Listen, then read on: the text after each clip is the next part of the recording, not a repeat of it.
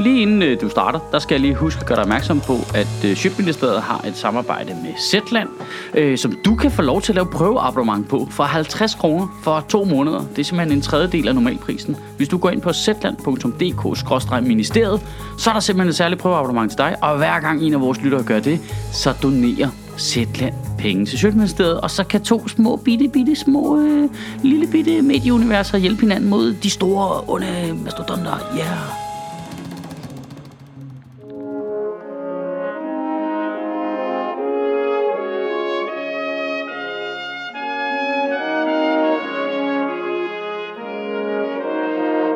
Goddag.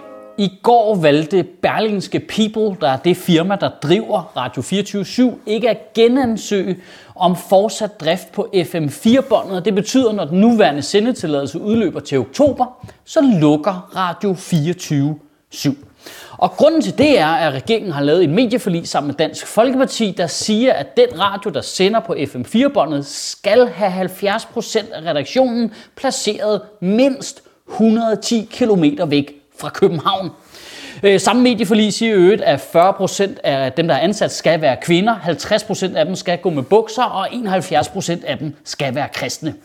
Og det er selvfølgelig noget løgn, for det vil være fuldstændig fucked up, hvis staten bestemte det, ligesom hvis staten bestemte, hvor det skulle ligge hen i landet. et hundrede og ti kilometer væk fra København.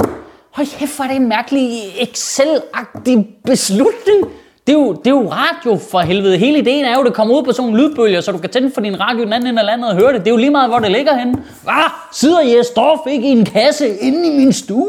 Hvorfor flytter Michael Bertelsen og Rasmus Brykker ikke bare Radio fireogtyve syv et hundrede og ti kilometer op i Sverige? Det står der da ikke noget om. Bare fuck ja, så lægger vi det bare op i Sverige. Eller et hundrede og ti kilometer op i luften. Hva? Radio fireogtyve syv. Sæt jer ned. Det, det, det, det, var sådan regler, det var sådan regler, man fandt på, da man var lille, for at forhindre ens lillebror i at være med i lejen. Jamen, øh, alle dem, der skal være med til at lave radio, de skal være øh, højere end det her, og ikke hedde Emil. Og hvis nu man så ikke tilfældigvis lige er sådan en nørd, der kan huske ting fra for ti år siden, øh, hvis man har et liv og noget fornuftigt at gå op i, så kan jeg bare lige byde ind med den information, at det er jo nøjagtigt de samme partier, som var med til at etablere Radio fireogtyve syv, dengang, som nu dræber Radio fireogtyve syv. Altså, det er ikke sådan, at det er Socialdemokratiet og Enhedslistens idé at lave Radio fireogtyve syv. Det var Konservativ og Venstre og Dansk Folkeparti med kulturminister Per Stig Møller i spidsen. Kan I huske ham? Det var ham der, den danske Colin Powell, der lidt lignede Theodor Følgen fra Brevekøbing Grand Prix. Det var dem, der lavede Radio fireogtyve syv og besluttede at bruge otte hundrede millioner skattekroner på at etablere og drive Radio fireogtyve syv. Og dengang, og det er virkelig vigtigt at understrege, dengang var der ikke noget krav til, hvor radioen den skulle ligge henne. Det, det var der ikke engang. Det var bare, ja ja, så laver vi bare radio for otte hundrede millioner kroner. Og nu er det sådan lidt, så nu skal den ligge derovre. Men altså, kunne du måske have sagt det til at starte med? Nej, jeg vil have min vilje nu. Og nu afslører jeg måske også lidt, hvor fanboy-agtig jeg er.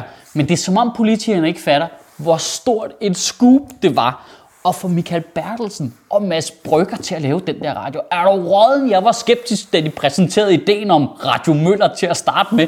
Altså, nærmest alle andre mennesker ville jo bare have drevet det mest fucking kedelige metervarelort radio. Altså, T V to kunne ikke engang finde ud af at drive en radio. Og så får du bare de der mennesker ind, og det der, det der altså, super djøf-agtige tankegang, der bare ligger i, ja, det er vigtigere, hvor, hvilke postnummer de laver det i, end hvem det er, der laver det. Fuck det, så ud med badevandet med dem. Altså, det er jo sådan helt Richard Møller Nielsen-agtigt. Ja, fuck Michael Laudrup. Hvad skal vi bruge ham til? Altså, ja, det er jo ikke sådan, at han er verdens bedste fodboldspiller eller noget jo. Og det er et dårligt eksempel, det ved jeg godt, fordi så vandt Richard Møller Nielsen E M i tooghalvfems. Men det var kun fordi, der var krig i Jugoslavien. Et af argumenterne for at flytte radioen et hundrede og ti kilometer væk fra København er, at det kan jo være, der går nogle Øh, store talenter rundt derude, der har lavet, lyst til at lave en masse kreativt indhold og noget spændende radio, som ikke kommer til det nu, fordi de ikke bor i København, hvor radioen ligger.